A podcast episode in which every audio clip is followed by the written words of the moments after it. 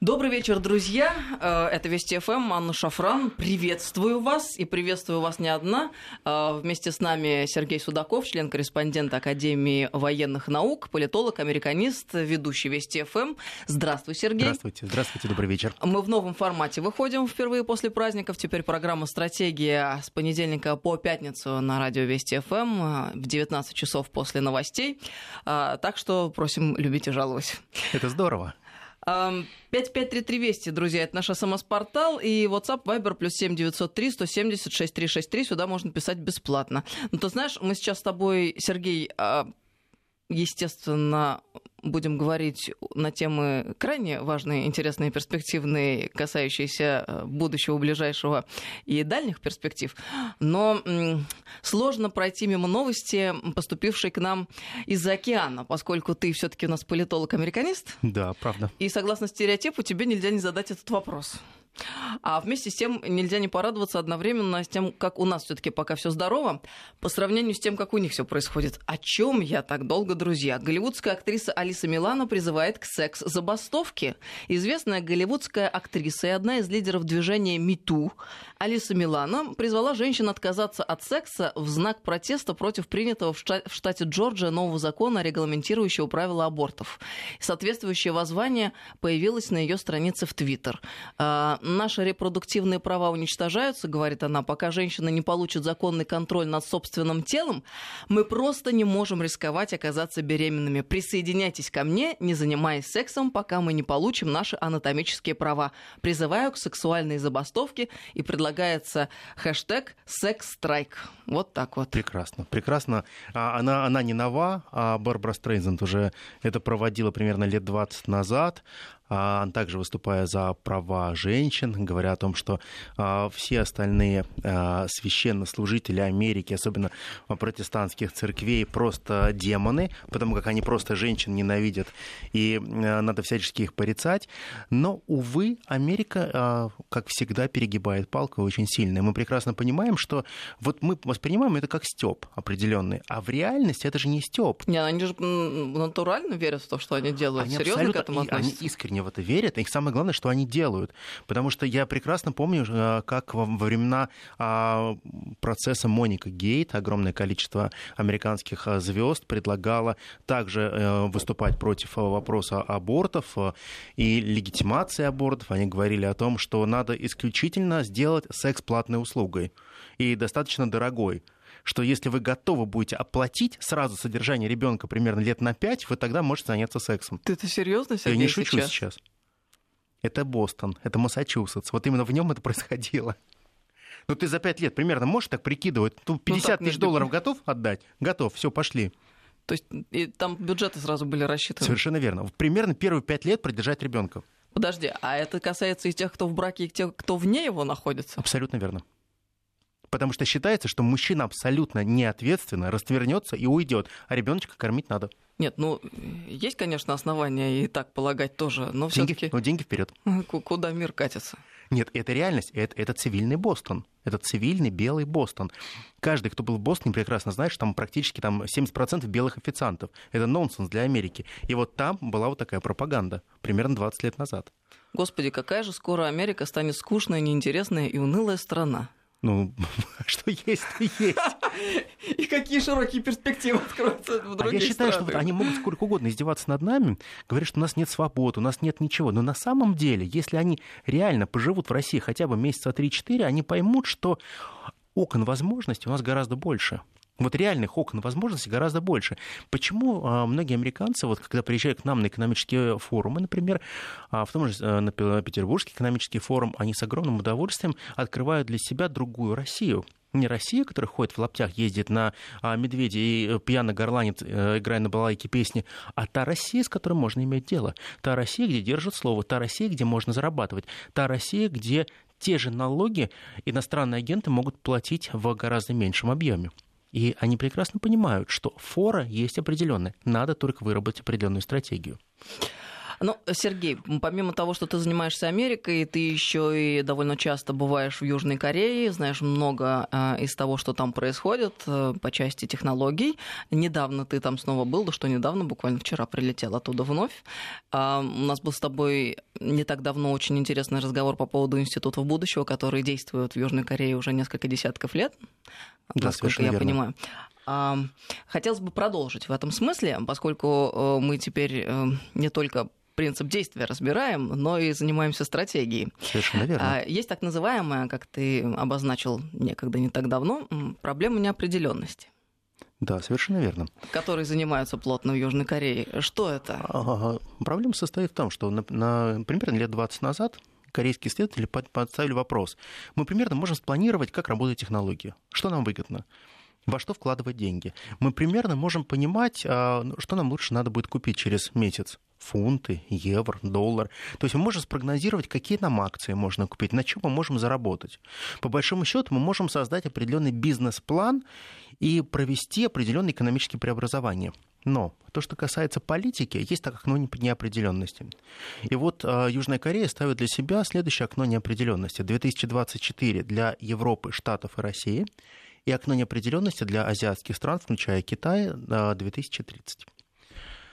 Связаны они прежде всего с а, так называемым а, приходом нового поколения политиков и смены поколенческих управленцев. То есть, по большому счету, они считают, что сейчас в Америке правят тем, которым 70+, ровно через 4 года те, которые 70+, они будут уходить, и на смену им придут совершенно другие политики. Как они развернут Америку, непонятно. То же самое, то, что происходит в Европе. Мы видим, в Европе приходит а, новая плеяда а, политиков, абсолютно искусственных. Ведь смотрите, если мы посмотрим на господина того же Макрона, а если мы посмотрим на Себастьяна Курца, у вас нет ощущения, что это просто конструктор? По большому счету, вот а, с точки зрения политтехнологии собрали все те качества, которые необходимы политику, и вам сказали, а если вы хотите, чтобы он был достаточно жеманен, он будет жеманен. Если вы хотите, чтобы он будет достаточно суров, он будет суров. Если хотите, чтобы он выступал за геев, он будет выступать за геев. Если хотите, чтобы он сам был геем, он будет геем. То есть, по большому счету, есть определенная так называемая матрица, как можно создавать политиков. Но это касается не только Курца и не только Макрона, потому что недавно мы наблюдали выборы, случившиеся на Украине. Это ведь абсолютно Совершенно одна и верно. та же модель, Совершенно абсолютно верно. та же парадигма. И тут же вспоминаются сразу а, кинофильмы, снятые в Соединенных Штатах Америки вообще очень давно. С а, Боже мой, ну как же этот актер, который занимался бодибилдингом? Шварценеггер. Шварценеггером. Да, библиотека имени Арнольда Шварценеггера. Да, и, не, и не только это. Ну, то есть ощущение, что это технология, которая действительно готовилась э, давным-давно, и вот, наконец, э, созрели инструменты и м, появились возможности воплощать в жизнь. Совершенно верно. Дело в том, что мы можем конструировать политиков, мы можем конструировать звезд. Корейцы, например, с чего они начали? Они начали не с политиков.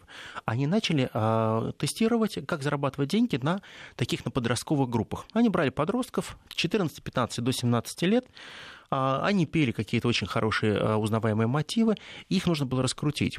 Они постоянными опросами, постоянными вербальными и невербальными сетями пытались понять, а что же интересно вам? Что же вам интересно узнать на самом деле?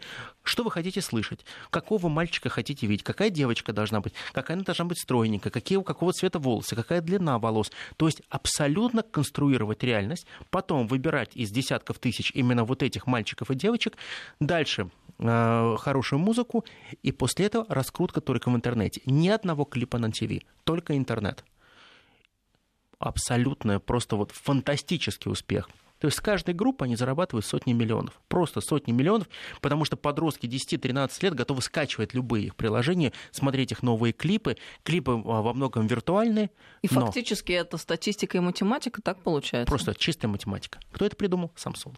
Samsung не заморачивается, потому что они первыми стали делать систему спроса. Что ты готов купить? Ради чего ты готов потратить деньги?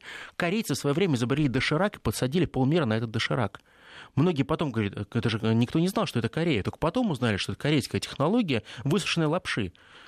Миллиарды долларов были сделаны на этой высушенной лапше. И что, собственно, мешает эту технологию переложить на политику? Совершенно ничего. А, фильм со Шварценеггером, а, сериал «Слуга народа», Совершенно Я верно. убеждена, что это все звенья одной цепи. Совершенно верно. Технологии начинают отрабатывать очень четкую нашу действительность. Мы уже не чувствуем ту грань, где реальность, а где технология. Технология — грань. Потому что вот эта грань, она размыта. Ведь сейчас те же Samsung, они делают а, самые крутые студии. С точки зрения раскрутки YouTube, Samsung вкладывает колоссальнейшие деньги, потому что они выстраивают а, студии так называемой новой реальности, где абсолютно 3D а, могут быть манекены, созданные человека. То есть, например, ты можешь одновременно находиться в студии, тут же ты можешь перенестись, а, быть в центре Нью-Йорка, тут же ты можешь быть недалеко от Нефелевой башни, ты можешь быть на Красной площади, все будет шевелиться, двигаться, ты будешь пальцем нажимать в пространстве и указывать а, направление, практически можешь пощупать антилопу гну, находясь в Африке. Абсолютно другая реальность. А самое главное, что корейцы готовы все делать в кредит и играть в долгие деньги. То есть, по большому счету, если они научились создавать определенную так называемую аттрактивность, привлекательность, то эта, эта аттрактивность, она сейчас перейдет в политику и очень активно. Потому что сейчас мы видим, пока штучные политики так создаются, а дальше мы увидим, что политики, которые будут создаваться при помощи технологий, это станет массовым продуктом. И вот здесь возникает принципиальный вопрос. Что такое неопределенность? Неопределенность это тогда, когда мы, а, делая наш выбор, не понимаем, а за кого мы голосуем, кого мы выбираем, какую ставку мы делаем, на какое число мы ставим и правильно ли мы это делаем. Потому что виртуализация пространства приводит нас к тому, что мы теряем вкус реальности. Так вот, этот вкус реальности означает, что неопределенность 2024 года, а сейчас ни один компьютер не может четко просчитать, какую ставку американцы будут делать на каких политиков могут предполагать аналитики. Но если вмешиваются туда технологии, то аналитики не стоят ничего. Потому что ты, как аналитик, просчитываешь определенную вероятность. Вероятность, используя старые инструменты. Но ты не можешь изобрести идеального человека, Барби и Кена. А они могут. Они тебе делают такую реальность, которую ты никогда нигде не увидишь. И вот эта неопределенность становится тем, что люди покупают с огромным удовольствием. То есть а, например, в Корее, как бы это не было а, глупо и грубо, наверное, звучало, очень популярен так называемый виртуальный секс. А, вирту... очки виртуальной реальности, и любой человек может почувствовать себя супергероем и воплотить все свои а, суперфантазии в мир. Потому что настолько это реалистично, настолько здорово и замечательно, что вот все происходит как вот на самом деле, только с теми звездами, с которыми он вряд ли когда-то сможет познакомиться. Но при этом натуральный человек не требуется, партнер, Абс- я имею в виду. Абсолютно, абсолютно не требуется. Абсолютная виртуализация. Мир меняется, мир меняется очень-очень сильно. Шаг за шагом получается смена двух парадигм. Корейцы, например, так же как а, японцы, но больше корейцы, они практически перестали смотреть телевизор а, эффективность рекламы. Мы прекрасно помним, что 50%, э, денег, 50% денег, которые мы тратим на рекламу, идут в никуда, и только 50% они действительно работают эффективно. Но какие эти 50% мы не понимаем. Нам никто не может никогда объяснить, что вот это вложение на 100% сыграет. А вот в интернете можем. В интернете мы можем таргетировать и гарантировать, что эта реклама сработает. Ну, а... вот, грубо говоря, чтобы было понятно нашим слушателям, телек бьет по, сразу по большим э, площадям, скажем так, да. и с неопределенным результатом, а в интернете ты можешь выбрать регион, пол, интересы и так далее, и строго на эту аудиторию нужную тебе ну, работать. Да, абсолютно верно. Вот посмотри, у нас э, же огромное количество хороших экспертов. При этом в последнее время вот мы знаем, которые эксперты уже так называемые известные, раскрученные, понятные, и те люди, чьи прогнозы действительно сбывались, они составляют некий определенный пул. Но, как правило, этот пул находится в рамках ВГТРК. Ну, так сложилось исторически. И вот этот пул, он очень маленький. И вот именно этот пул, он способен на сегодняшний день формировать ту повестку, которая может быть актуальна с той неопределенностью 24 и 30 года. Потому как а, есть определенные рычаги, есть понимание того, как формировать. И мы, Россия, мы все-таки не пришли полностью в так называемое цифровое сознание. И я знаю, что вот в 2024 году, например, американцы, они будут использовать корейцев очень сильно для того, чтобы раскручивать неких своих кандидатов на 2024 год. Они этого не скрывают. Ну, Они... то есть это та самая технология, которая отработана в шоу-бизе. Совершенно верно. Корейцев. Совершенно верно. Вот шоу-бизнес обкатан. Вот сейчас они же как говорят, что э, в России можно устроить цветную революцию. Дорого, кроваво, а можно не устраивать. Можно создать технологический прорыв, когда мы создадим политика искусственного, которую мы вырастим и предложим вам некую альтернативную модель. Но это будет компьютерная версия. Это будет абсолютно человек, который не способен будет самостоятельно принимать решения. Это будет человек, который будет полностью принадлежать другой стране. То есть это внешнее управление. Но и здесь мы выходим на очень большой интересный вопрос, э, связанный с тем, что такое демократия в том виде, э, в которой она вырождается сегодня. Потому Ой. что это уже совсем не демократия, а нечто совершенно противоположное тому, что демократии привыкли люди называть. Я вообще не верю в концепцию демократии. Я считаю, что вообще прямая демократия, которая была э, в греческих, греческих полисах. полисах, она умерла достаточно давно. Но она... это демократия для малых коллективов, сто ну, раз мы уже говорили, для тех, человек. где люди знают того, за кого голосуют лично. Совершенно верно. Вот э, мы с тобой всегда можем договориться. Да, мы можем сказать, что вот в рамке нашего союза существует определенная демократия. Но если у нас уже будет 20 человек, мы уже не договоримся. Но в любом случае это политехнологический персонаж а, в условиях Совершенно больших верно. коллективов, если это демократия. И вот здесь э, нам же как предлагают, демократия всегда представительная. Демократия конкре- конкретно конкурентная. Но в реальности мы же видим, что демократия в Америке это конкуренция элит. Вот сама конкуренция не простых граждан друг с другом за власть, а только исключительно элит, те, которые чего-то стоят и готовы платить колоссальные деньги за эту конкуренцию. Американцы не верят в это. Помните, 90-е годы, в 90-е годы нам навязывали концепцию мягкой силы. И говорили, вот американцы придумали такую концепцию мягкой силы, Джозеф Най, а, было это супер раскручено у нас, какой же гений Джозеф Най придумал мягкую силу. Можно влиять при помощи ненасилия на очень разные процессы. А почему никто не говорил о том, что Джозеф Най придумал эту мягкую силу не для государств, а исключительно для транснациональных корпораций, которые он ставил по значению выше, чем государство. То есть мы всегда были традиционалистами. Мы говорили, что государство стоит дороже гораздо любой корпорации, что государство — это основной актор международных отношений мировой политики. А Джозеф Най приводил примеры. А сколько стоит ваше государство? Ну, сколько стоит, например, Литва, Латвия, Эстония? Цинично. А давайте сравним его с корпорацией Икея. Давайте его сравним с Microsoft. Давайте сравним с Google и Apple. А кто дороже стоит? Какой действительно циничный простой подход. И если мы можем вложить, условно говоря, полтриллиона долларов, и наша компания стоит именно столько, то мы можем влиять гораздо более сильно на вас. Если вы, ваши дети зависят от корпорации Макдональдс, то вы каждый день вкладываете в американскую мечту, хотя она и принадлежит Канаде. Вы каждый день спонсируете именно то, что нужно нам, транснациональные корпорации. А вот уже транснациональные корпорации, чтобы высвободить себе место под солнцем, начинают играть в демократию. Именно транснациональные корпорации начинают вам говорить мягкая сила, пиар, продвижение брендов, задурманивание голов. Ведь, по большому счету, вы не знаете, как устроен Макдональдс? А вы, вы не знаете, что такое есть маркер вкуса, например? Почему, например, соус Макдональдса вам нравится больше и котлетка их, нежели хороший дорогой бургер в очень дорогом ресторане?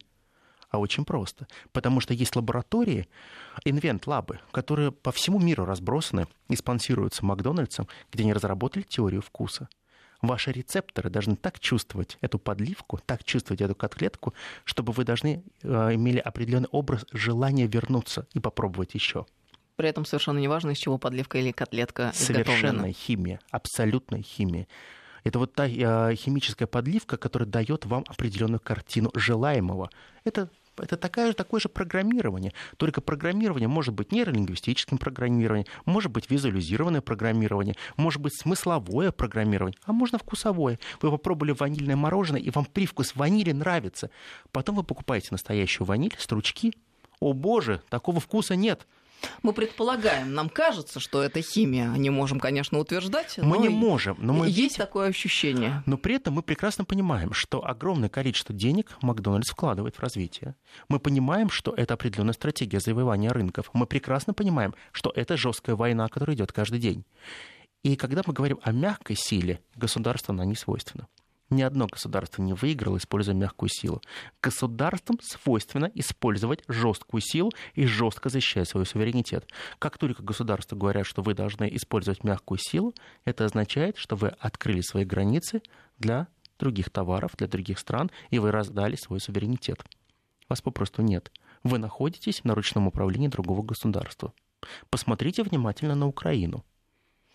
Вот э, как раз хотела вернуться к проблеме Украины. А вот э, как на твой взгляд вообще э, Макрон и Зеленский все-таки разного калибра и масштаба разные, личности, разные. но что-то все-таки есть такое ощущение, есть общее, что их объединяет. Они совершенно технологичны. Мы прекрасно понимаем, что есть определенный алгоритм аттрактивности. То есть, по большому счету, что хотел услышать избиратель на Украине? Очень просто. Я хотел полного антипода того человека, который не похож был на Порошенко. Тот человек, который мог высмеивать Порошенко и делать абсолютно все, что он хочет. И надо было просто правильно придумать обертку для этого. И обертка ему далась. А содержания, увы, нет. Но мы... Так, сейчас мы должны прерваться, на новости уйти. Через несколько минут продолжим. С нами сегодня Сергей Судаков, член-корреспондент Академии военных наук, политолог, американист и ведущий Вести ФМ. 5533 Вести, СМС-портал и WhatsApp плюс 7903 170 6363. Продолжим через несколько минут. Продолжаем разговор, друзья. 5533 Вести, это СМС-портал и WhatsApp плюс 7903 170 6363. Сюда бесплатно можно писать WhatsApp и Viber, кстати. Мы а, остановились на наших коллегах, коллегах э, на наших зарубежных партнерах, скажем так, э, которые стран на, на Франции, на Украине и на главах этих государств, которые с недавнего времени э, страны эти возглавляют. А остановились мы на них в контексте разговора о моделировании э, моды и спроса, и спрос, а той да. технологии, которая, как можно предположить, будучи отработанной в шоу-бизнесе, с успехом теперь используется и в политтехнологиях. И вот вопрос, да, мы видим, что это реально, что это работает. Но... Да, вот, вот буквально два слова по поводу вот отделения э, моделирования моды и спроса. Вот э, по большому счету, представляете, вот каждый раз нам говорят, в этом сезоне будет модно. Ну, что-то будет модно. Прошу прощения, сейчас молния прошла по информационным агентствам. Владимир Путин э, во вторник встретится с Помпео и Лавровым. Об этом Дмитрий Песков сообщил. Да, очень хорошая новость, кстати говоря, очень хорошая. Значит, все-таки переживают и значит, все-таки понимают, что надо встречаться. Ну, тут Трамп э, озаботился этой проблемой. Посмотрим, да. Посмотрим. Во что все будет. А, так вот, а, вот мы очень часто говорим о том, что будет модно в следующем сезоне. Мы прекрасно понимаем, что если даже это будет модно, это не факт, что это будет покупаться и очень быстро распродаваться. Потому что надо как-то оповещать, что это реально стало мода. Как, как вот можно задать тренд? Как можно создать определенный бренд, что вот с нуля можно было раскрутить что-то, чтобы это было известно, чтобы было здорово, замечательно. Если мы возьмем 30-е, 40-е, 50-е, 60-е годы, то любой бренд создавался исключительно привязывая его к определенной VIP-персоне. Вот эта VIP-персона носит определенные часы, вот э, данный человек носит определенные украшения, определенный стиль в одежде и так далее. Подражай ему, и ты будешь так же успешен, как он. То есть абсолютное а, так называемое копирование чужого, общего, чужого образа и создание неких таких симулякров. Ты, может быть, никогда не получится, ты никогда не будешь настолько богат и знаменит, но тем не менее ты можешь это скопировать. У тебя будет ощущение, что ты Да, но у тебя рядом. будет это замечательно и здорово. И вот так рождаются определенные симулякры, которые называются подделками. А в метро очень часто можно увидеть а, разных а, людей, в том числе из ближнего зарубежья, из наших бывших советских республик, у которых почему-то сумки Луи Vuitton, кстати говоря. Но ты понимаешь, что это точно не Луи Vuitton, это явно копия, причем очень-очень-очень-очень дешевые копии, но тем не менее ты всегда задаешься вопрос, зачем они это делают. Но те же корейцы, японцы недавно дали на это ответ. Они пытаются себе создать некий статус, потому что они полагают, что если на пакете будет написано Луи Vuitton, то будет очень очень здорово. И таким образом в 2013 году один китайский бизнесмен, он, например, стал производить пакеты для мусора, на которых он просто написал Louis Vuitton. Сергей, ты серьезно? Я не шучу. За один месяц он заработал 10 миллионов долларов. Нет. Потому что все, кто выносил мусор, они выносили мусор в пакете Louis Vuitton. Слушай, это гениально просто. Не, не, не запрещено, пожалуйста, делайте. Потом появились пакеты Cartier, потом Tiffany. Я серьезно говорю. Слушай, какой же ты крутой, если ты выносишь мусор в Cartier. Да, тебе просто вот ну, какой-то, ну, ну какие-то там 20 евро за пакет. А он продавал их по, по евро за пакет, по доллару за пакет. Просто безумие было. Все хотели, чтобы они, когда выносят мусор, вот именно в таких пакетах. А заказ только по интернету. Анонимная доставка. А от 100 пакетов. Дело пошло. Фантастически. Вот так люди хотят получать определенные бренды и причастность к миру большого и высокого. Ведь абсолютно ни о чем это не говорит, если у тебя пакет Louis Vuitton а, либо мусорный пакет, на котором написано Louis Vuitton. Louis Vuitton никогда не производил пакеты для мусора и не будет производить. Ну вот казалось бы, мы все, всегда пытаемся апеллировать к разуму и приводить доводы разума, но никуда ты не денешься. Все-таки срабатывает всегда эмоция. Конечно, конечно, потому что вот это эмоциональный а, определенный такой подтекст, он очень важен, когда вы создаете определенный симулякр. Симулякр это же копия действительности. Это та копия действительности, которая очень вам привлекательна. Вам это хочется, вы это получаете и дешево. И вроде бы вы достигли своего результата. Но того ли результата вы хотели? И вот с точки зрения политики создаются симулякры. Образы того действительности, но не настоящего. То есть ты смотришь, думаешь, хороший парень. Вот замечательно, здорово. Хороший семенин, ну, правда, гей, ну, минус, да. Ну, в принципе же, действительно хороший, сильный, мощный. Он, может, даже в, хей... ну, в хоккей не играет, нет, увы. В гольф тоже не играет. И вообще слабоват. Но в целом-то хороший. Вот это симулятор. Так вот, самое главное, что сейчас вот нам, мне кажется, очень не хватает, это не создание вот этих симулякров, не создание трендов и моды, потому что вот на этом факультете в Корее именно учат, как создавать этот симулякр. Вам учат, как использовать общественное мнение, задурманивать его, чтобы можно было создать для вас некий образ исключительности. Ну, простой пример. Вот сейчас, например, в Корее уходят в моду а, моноочки, которые просто вот обычные очки не создают из одной половинки, она просто вырезаны очки очень разных форм, а, причудливых, абсолютно круглых там и такие. Э, стоит при этом дорого. То есть нет две линзы, одна линза, которая Монолинза, да. да. Монолинза похожа очень на маску для плавания, угу. только, только без душек, просто ты можешь вырезать, заказать любой формы, любого цвета, самые яркие там и так далее а, цены очень разные. Их только стали производить на рынке, там примерно 300 долларов стоят одни такие очки, но все рынки уже засыпаны китайскими подделками по доллару. Потому что одновременно создаются два симулякра. Если это очень круто, это дорого, я не могу это купить, то я могу это купить дешево. И тем самым, покупая это дешево, ты раскручиваешь ту модель, которая не нужна никому. Потому что завтра эта монолинза будет неинтересна. Все пройдут мимо, скажут, неинтересно. Ты должен использовать пиковые моменты, как на выборах. Но я полагаю, что вот нам, например, для того, чтобы обеспечить свою некую безопасность, чтобы нам не включиться в эту игру, которая называется «Сотвори симулятор и спи спокойно», нам нужно создавать некую концепцию настоящих экспертов. Нам нужно создавать определенные синктенки, которые бы не только могли создавать какие-то знания. Ведь очень много людей, которые пишут статьи, пишут аналитические записки. Но по большому счету так называемое классическое информирование о том, что ты ведешь, какую работу ты проводишь, она же проводится только, по большому счету, в институтах. И маленькая лазейка, которая есть, это, конечно, наши средства массовой информации, это определенные ток-шоу. Но ток-шоу не позволяют тебе до конца раскрыть определенные твои концепции, чтобы они были еще и визуализированы. Так вот, вот, например, а, корейцы, они стали заморачиваться. Они создали вот такие определенные синктенки, которые появились прежде всего при крупнейших пяти корпорациях. Samsung, Lotte Group, Hyundai, LG а, и SK. А в чем главная задача этих синктенков при корпорациях?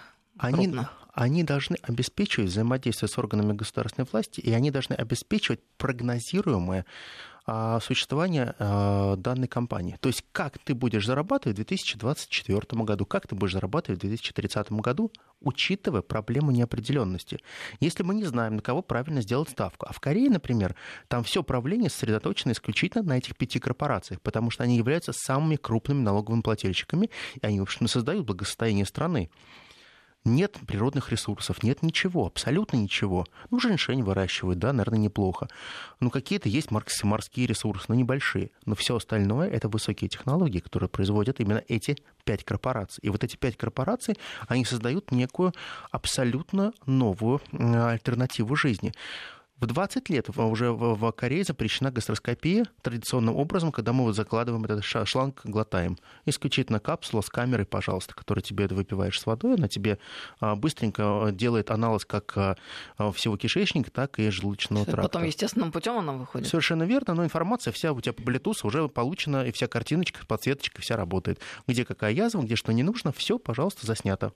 До чего техника дошла? Да, а программы чекап а, человека, соответственно, погружают в состояние такой вот э, как это называется, вот, э, когда вот делают обезболивание, когда тебя просто обездвиживают, А, и в течение дня тебе делают а, полный срез по здоровью человека. То есть от волос до ногтей тебе расписывают все, что у тебя есть.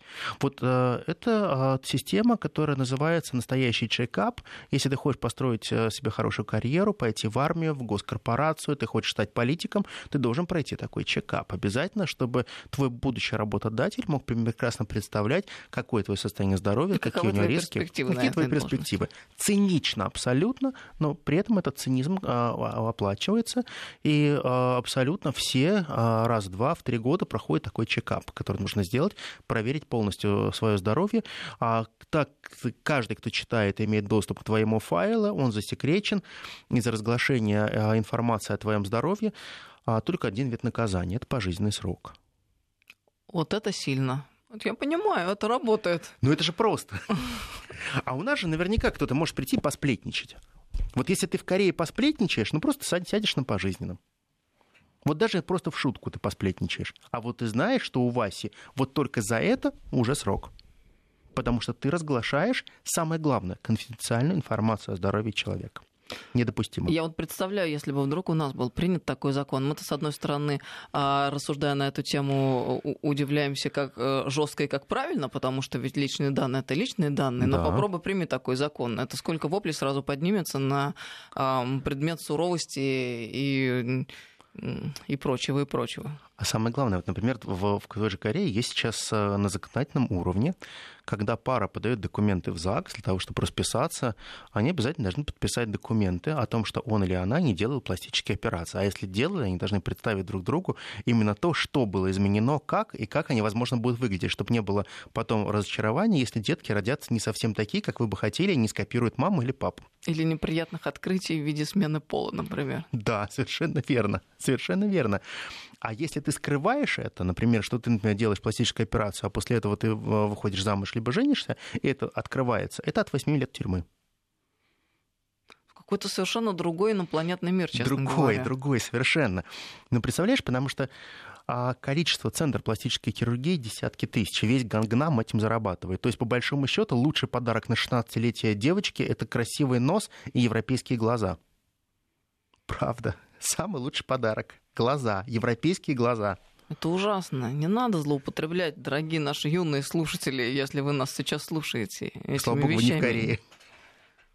Ну, кореянки, да. У нас, у нас Переделать же... обратно сложнее. Конечно. Потом сложно будет. Но вот, а, к сожалению, мы видим, что вот это конструирование, если ты можешь конструировать общество, ты можешь конструировать себя, ты можешь создавать некую видимость того, что ты хочешь видеть в зеркале, то ты хочешь, ты видишь картинку на телеэкране, что ты хочешь видеть в своем компьютере. И вот здесь, например, создаются, например, в те же эксперты – Самые крутые эксперты находятся именно в корпорации Samsung на сегодняшний день. Samsung, LG — это те эксперты, которые дают тебе срез абсолютно, казалось бы, для тебя зачем, например, международники для Samsung? Вот да, то есть я хотела бы акцентировать внимание на том, что это за think tank и что это за эксперты и специалисты, которые там работают. То есть есть компания Samsung, которая занимается техникой, грубо говоря, но те люди, которые а, заняты в синтенках, это люди, которые вовсе не про технику, наверное, прежде всего, Нет. а о гуманитарных знаниях. Совершенно с тем, верно. чтобы сконструировать, смоделировать э, будущее, понять, каким оно будет и как э, к нему подготовиться правильно. Ну, простой пример. Компания а, Samsung, допустим, представлена в 170 странах. Так вот, есть специалисты по всем 170 странам, которые объективно могут э, дать аналитику того, что происходит в каждой стране. А как происходят продажи, как происходит предпочтение, а что такое, какие нравы, а какие кошельки, какие, какая покупательная способность и так далее. Вот если мы возьмем на современную наши вот даже крупные корпорации, у нас вряд ли где-то будут столько специалистов, которые в тонкостях будут различать, например, отдельный специалист по Украине, отдельный специалист по Беларуси, отдельный специалист по России. Нет. Ну, скорее будет э, специалист по СНГ который будет охватывать э, некие страны, которые еще остались в СНГ. Ну, Украину вычеркиваем. Ну, Украина так или иначе может говорить, что ну, если вы специалист по Беларуси, то, наверное, вы специалист по Украине. Корейцы, они создают свои институты. А в рамках крупных корпораций существуют институты, которые тебя учат, учат международным отношениям, учат правильному этикету, учат праву, международному праву, чтобы ты мог представлять их корпорацию и будучи уже хорошим профессионалом. В то же самое время они продают эти данные. То есть они, например, э, создают базы аналитические, в которых ты можешь абсолютно любую справку получить из уже существующего видеоконтента. То есть, по большому счету, ты можешь щелкнуть, в, зайти в Samsung, ты можешь посмотреть, например, мне нужен специалист по Индии, ты щелкаешь специалиста по Индии, и там есть небольшая справочка, ну, условно говоря, на 10, на 8, 12 минут, где специалист по Индии рассказывает, например, по конкретному городу, по Бомбею, например что в нем есть, какие предпочтения, что можно посмотреть, что можно сделать, какие нравы, какие обычаи и так далее. Ты за 12 минут получаешь визуализированную картинку того, что есть на самом деле. Но для этого тебе нужно просто купить, купить а, определенную подписку. И они очень быстро отрабатывают все те деньги, которые они вкладывают, в том числе на содержание этих экспертов. Потому что эти эксперты, они создают колоссальное количество контента наговаривая, рассказывая, рассуждая, они создают контент. Этот контент, который пользуется средством массовой информации, интернет-изданий и так далее. То есть они, по большому счету, не содержат свой пул экспертов, им не нужно тратить на это деньги, они просто перекупают уже тех готовых экспертов, которые существуют, например, в компании Samsung или в других компаниях, которые так или иначе а, связаны с этой мегакорпорацией. И здесь получается, что а, уход от государственных акторов, он сработал для Кореи. Дело в том, что там действительно очень сильно эти пять а, транснациональных корпораций, на них держится все государство, но у нас, у нас совершенно все дело постоит по-другому. Я считаю, что нам нужно также создавать вот такие синктенки, но чтобы они были максимально публичные, чтобы они создавали также вот такой же контент. Тот контент, который может вывешиваться в интернете, в YouTube, на отдельных каналах и так далее. То есть, по большому счету, это постоянный мониторинг того, что существует в современном мире, с очень понятным разъяснением той ситуации на от 8 до 12 минут. Но, в принципе, невозможно э, шагнуть в будущее, невозможно достигнуть целей, э, на пути к достижению которой стоит некоторое количество задач, э, если цель не сформулирована, если неизвестны задачи и если не проложен какой-то путь или траектория. А вот здесь как раз мы сталкиваемся с той классической дилеммой неопределенности. Мы же всегда мы можем попытаться спрогнозировать определенное будущее. Мы можем спрогнозировать прежде всего то влияние, которое будет оказано, например, на ту же Россию со стороны Америки, со стороны Китая, со стороны Индии, со стороны Европейского Союза. Но мы прекрасно должны понимать, что есть определенные окна неопределенности, которые нам надо будет закрывать. Дело в том, что если мы не будем просчитывать эти окна неопределенности, то никто за нас это не сделает. Мы же прекрасно можем а, каким-то образом создать специалистов хороших по германистике, кто будет отвечать за тот вектор, как будет развиваться отношения России и Германии. Но при этом а, не надо забывать, что есть так называемые а, зонтичные слабые союзники Америки, такие как страны Прибалтики, Польша, которые всегда будут мешать и вставлять свои три копейки. Нам также не надо обязательно обращать на них внимание, и также обязательно надо работать, в том числе и с теми странами, которые нас, по большому счету, ненавидят и не любят это также включается а, в определенную роль для того, чтобы исключать окна неопределенности. Но речь о том, что в системе должна быть рассмотрена ситуация, а не по отдельности, верно. по частям, как мы привыкли это делать. Совершенно верно. Только вот такой а, собирательский подход он нам позволяет создавать настоящую картину. На сегодняшний день мы очень часто видим фрагментированную картину. Мы вот видим огромное количество специалистов по Украине. Да, все примерно задавали одну и ту же роль, что если поставить, условно говоря, даже вымышленного персонажа, то они проголосовали за него, а не за Порошенко. Но все же забывают одну простую вещь. Все же прекрасно помнят Макиавелли.